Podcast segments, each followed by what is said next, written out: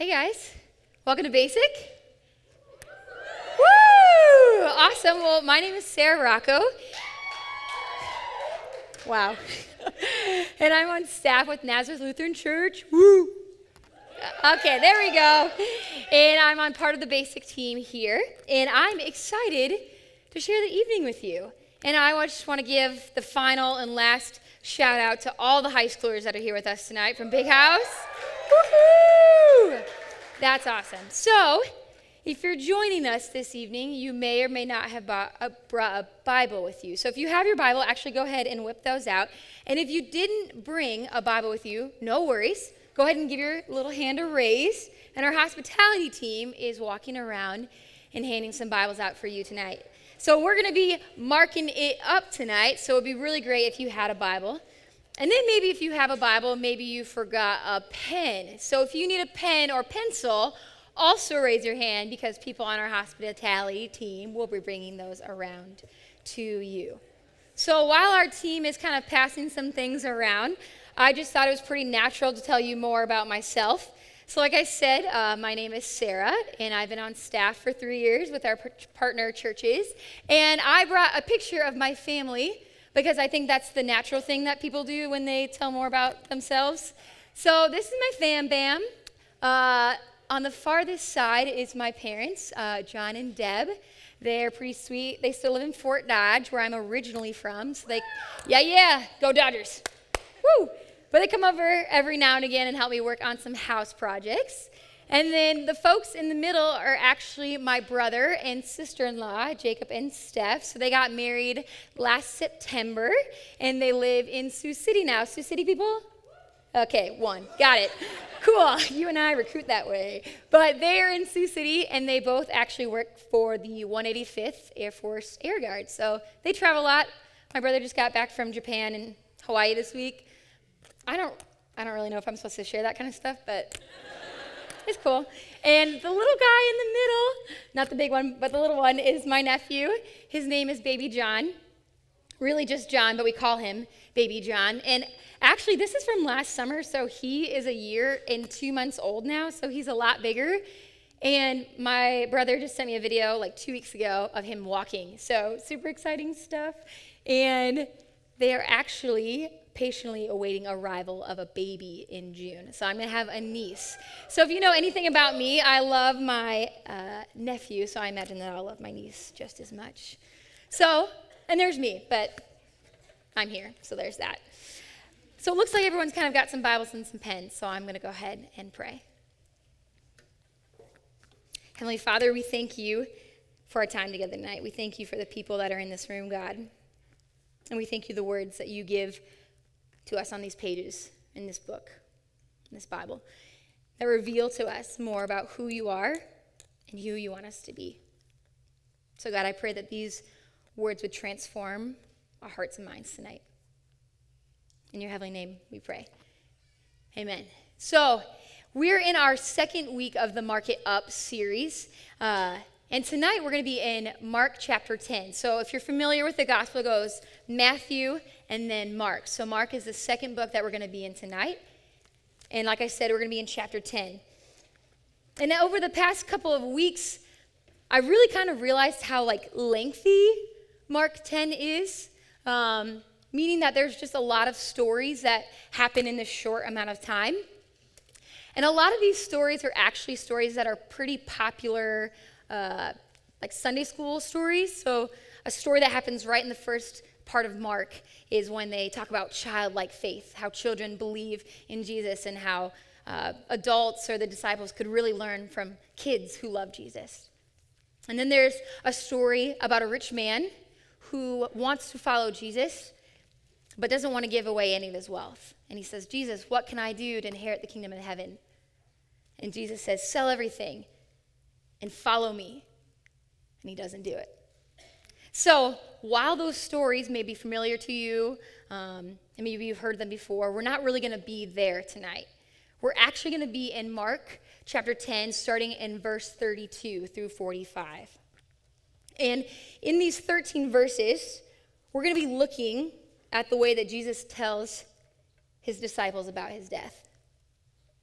We're going to read some pretty bold statements that Jesus hears from his disciples. And we're going to read about the way that Jesus encourages his followers to live. So if you have your Bibles and you already have them open, that's super great. Um, but before we kind of get there tonight, I've got some questions here on the slide. Oh, awesome. Okay, great. So, like I said, we're going to be marking it up tonight. This is where we're going to be. And these are the things that I want you to pay attention to as I'm reading out loud tonight, okay? So, the scene. So, whether you like circle or highlight, underline, whatever you're comfortable with, go ahead and do that as I'm reading. But I want you to identify the scene, right? What's being described? What's happening? What is going on in these 13 verses? And then I want you to circle the first question, the first, that Jesus asks to his disciples. And finally, I want you to circle um, how Jesus tells his followers to live their life right at the end of the verse. Got it? You guys feel good about that? I'll leave that up there so you guys can follow along if you need to. So, Mark chapter 10, starting in verse 32. They were on their way up to Jerusalem with Jesus leading the way. And the disciples were astonished, while those who followed were afraid. Again, he took the twelve aside and told them of what was going to happen to him. We are going up to Jerusalem, he said, and the Son of Man will be betrayed to the chief priests and the teachers of the law. They will condemn him to death and will hand him over to the Gentiles, who will mock him and spit on him, flog him and kill him. And three days later, he will rise. Then James and John, the sons of Zebedee, came to him. Teacher, they said, we want you to do for us whatever we ask.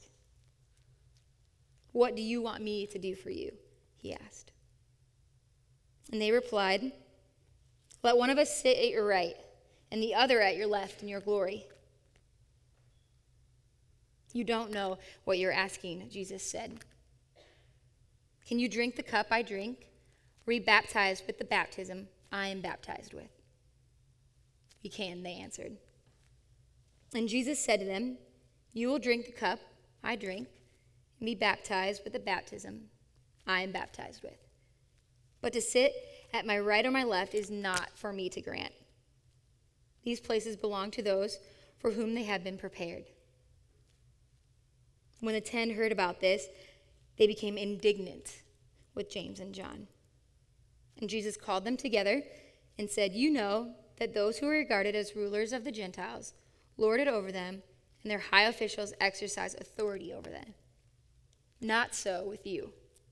Instead, whoever wants to become great among you must be your servant, and whoever wants to be first must be a slave of all.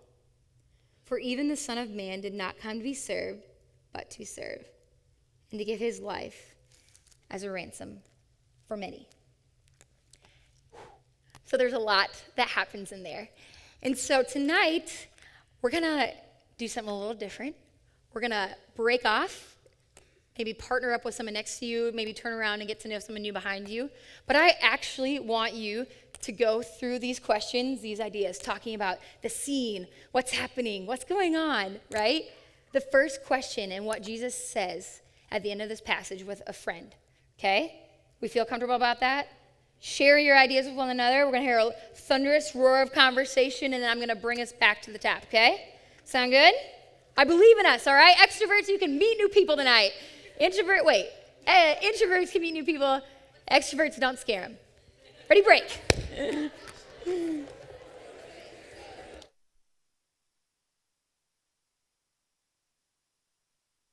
Forward. I love the thunderous conversation. I love also that the guys are just chilling right in the middle, group of four right there. I applaud you for getting out of your seats. So we're gonna just do a little popcorn here. So just shout out maybe what your group or your partner or whatever you with you talked about. But I want to hear about the scene. Where where are they going? Jerusalem. Oh my gosh, this is great. Okay, good. So who is going there? Who's going there? Jesus and his disciples. Awesome. And what are they doing? They're talking. Oh, awesome. You guys nailed it. Cool. So, they're going to Jerusalem. Jesus and the disciples, and they're talking. Awesome. So, a couple other things I want you to do tonight. I want you to underline the words astonished and afraid in verse 32. All right, everyone find those words? Amazed is another word that they might use besides astonished. But astonished and afraid. The di- disciples were astonished, while those who followed were afraid. And here's why I think these words are important to our story and to the scene. The disciples were astonished, and the people following were afraid. But not for Jesus, for themselves. See, Jerusalem was the last place Jesus and his followers were anywhere near welcomed. And even though at this point the disciples didn't fully understand what was going to happen, they knew the danger of entering the city and the arrival that would wait them. See, religious leaders in Jerusalem didn't like Jesus, and that was actually the kind way of saying it. This wasn't a good plan and this really explains why the disciples were astonished that they were still en route to Jerusalem and afraid only because they were concerned about themselves. And then Jesus reveals his plan and reminds them for the third time in this gospel that he is going to die. And this actually might be a good place for you to write in your Bibles. Did they not understand? Like, the disciples missed it a little bit. Not the first or the second time, but this is the third time that Jesus has said, I'm going to die. And they still miss it. So, in the first few verses, after Jesus lays it all out for the disciples in predicting his death, we then roll up to the tipping point of these 13 verses. So, feedback what was the question that Jesus asked the disciples? What do you want me to do for you? So, cue James and John, who approach Jesus and say in verse 35 and 36 Teacher, they said, we want you to do for us whatever we ask. A statement. And Jesus says, What do you want me to do for you? A question. And I want you to circle this or underline it or highlight it, whatever you want to do, because this is the really big question of the whole night. What do you want me to do for you? Jesus asked. And it says that James and John replied, Let one of us sit at your right and the other at your left in your glory. And after you read this, was anyone just peeved at James and John? because I was. I mean, Jesus just spoke about his death, sharing his vibes and feels with them for the third time. And they didn't even ask Jesus if they could be with him in heaven. They told him. And then they said, We want you to do for us whatever we ask. And we want to sit in your glory without ever asking how Jesus felt. See, James and John were more concerned about competing for their spot in heaven and their own greatness than what Jesus was trying to reveal to them in the previous verses. There was no empathy, no understanding, and no clue of what Jesus was trying to say to them that he would die. And imagine this is kind of like the point when like a friend or like a roommate comes home and they're like, I've got three weeks left in town and let's do this and let's do that. And you just said, hmm, no. I mean, you like kind of see like the weight and the excitement around like what is happening, maybe the friend's request, right? Kind of similar to what Jesus is saying, like, I'm going to die for you. Like, this is what you're actually looking for. And the disciples are, hmm, okay, I don't really get it. I don't know if anyone remembers last week when Jen, John talked to us about when Jesus asked the disciples, Who do you say that I am? A couple of you? You remember that? Okay. And if you do, you probably remember that Peter is the one who answers that Jesus is the Messiah, the first one to get the gospel. And then Peter begins to think that he can dictate what being a disciple meant for Jesus. And everyone was mad at Peter because he was only worried about himself and controlling Jesus. But I actually feel like James and John are doing the same things two chapters later. That they were only worrying about themselves, telling Jesus not to only do whatever they asked, but they boldly requested a spot with Jesus in heaven, sitting on his throne. But Jesus goes on in verse 38 and says, You don't know what you're asking. Can you drink the cup I drink, or be baptized with the baptism I am baptized with? And they replied, Yes, we can. And I'm assuming that this boldness came from James and John not really understanding what Jesus meant by having them drink of this cup and to endure the same baptism as him. And it's the point, it kind of reminds me of does anyone remember the first time they parallel parked? Okay, exactly like this, right? So your parents are kind of like, can you do it? And you're like, yes, I can. I am bold. I can get in between these two cones. And then kind of say, are you sure though? Do you really want me to do that? Do you really know what you're asking of me? And I feel like that's kind of this picture right now. That the disciples say, Yeah, I can do it. But not really knowing what's being asked of them when they, talk about drinking of the cup and baptizing in the same way. So here we are at the end of verse 39, where Jesus has just recapped the journey to come. And we find ourselves cornered with this question that I want to bring us back to tonight.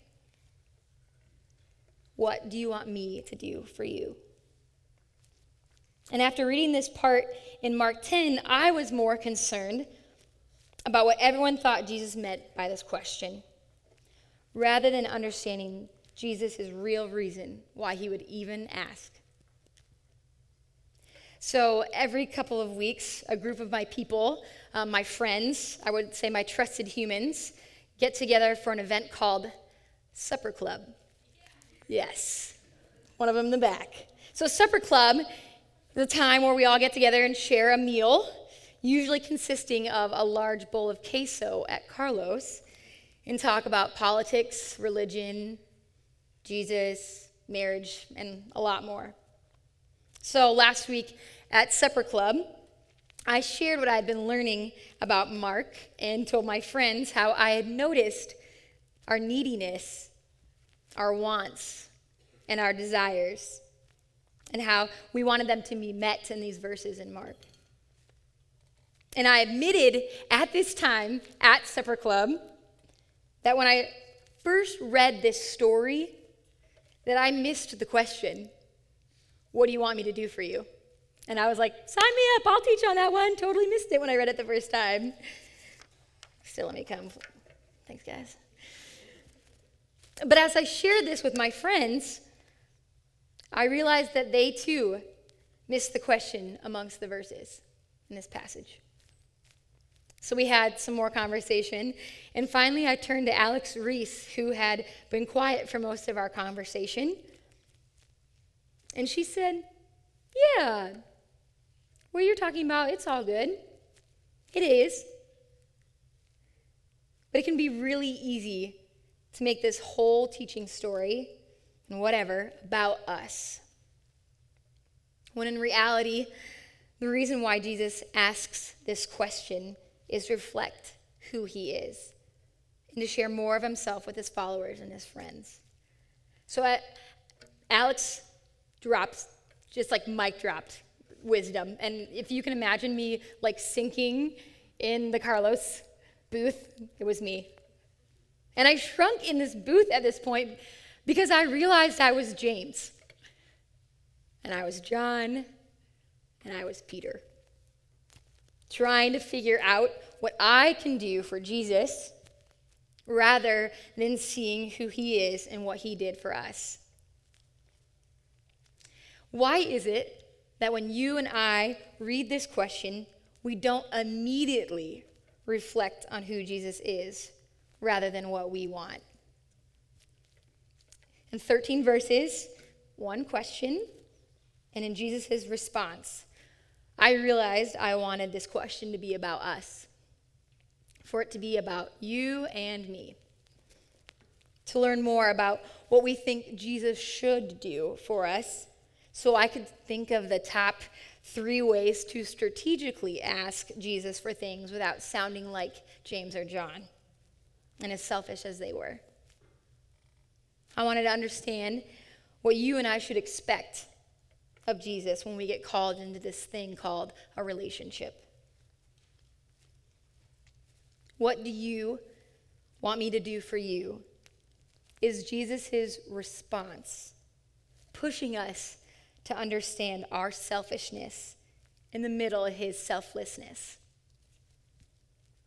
You know, Jesus didn't ask this question because he was looking for an evaluation or was keeping score with the disciples. And he really wasn't asking this question because he didn't already know the answer. He was asking the question because he already knew what was in the hearts of James and John. And he asked the question so the disciples would understand what he was going to do for them. So at the end of this passage, Jesus again called the disciples together to tell them about the life that will be lost for them and for many. So if you still have your Bibles out, we're going to be in verses 43 through 45 here. And it says, Instead, whoever wants to become great among you must be your servant. And whoever wants to be first must be slave of all. For even the Son of Man did not come to be served, but to serve, and to give his life as a ransom for many. Countless times, Jesus shows his love for us in the way that he tells his followers to live, like he did in the last few verses. So if you still have your pens out, I want you to underline at the end of 43 be your servant. And then at the end of 44, underline slave of all. And finally, right before the end of 45, it says, give his life. You see, Jesus wasn't just talking about lowering himself to be a servant, to become great, like the disciples thought but to do what he said he would to become the least, to endure a painful beating, to be mocked, and to carry a cross up a hill, and to be nailed to it. And my friends, this is the gospel that Jesus laid down his life and became a man, a human, who talked and walked and shared and served and died for us. That's what he said he would do. So tonight, the question for you isn't what do you want Jesus to do for you? But as we approach Easter and really reflect on what Jesus did for us, the question we need to ask ourselves is what can I do for Jesus? So, in our last few minutes of reflection tonight, I want to sit in silence, which I know that you all love. Me too. Because silence does speak. And when we listen, I believe that God moves in that. We're going to sit in silence like they did the days following Jesus' death. And I want to give you a chance to respond to who Jesus is and what he did for you in his death and resurrection. And for you to ask, Jesus, what can I do for you?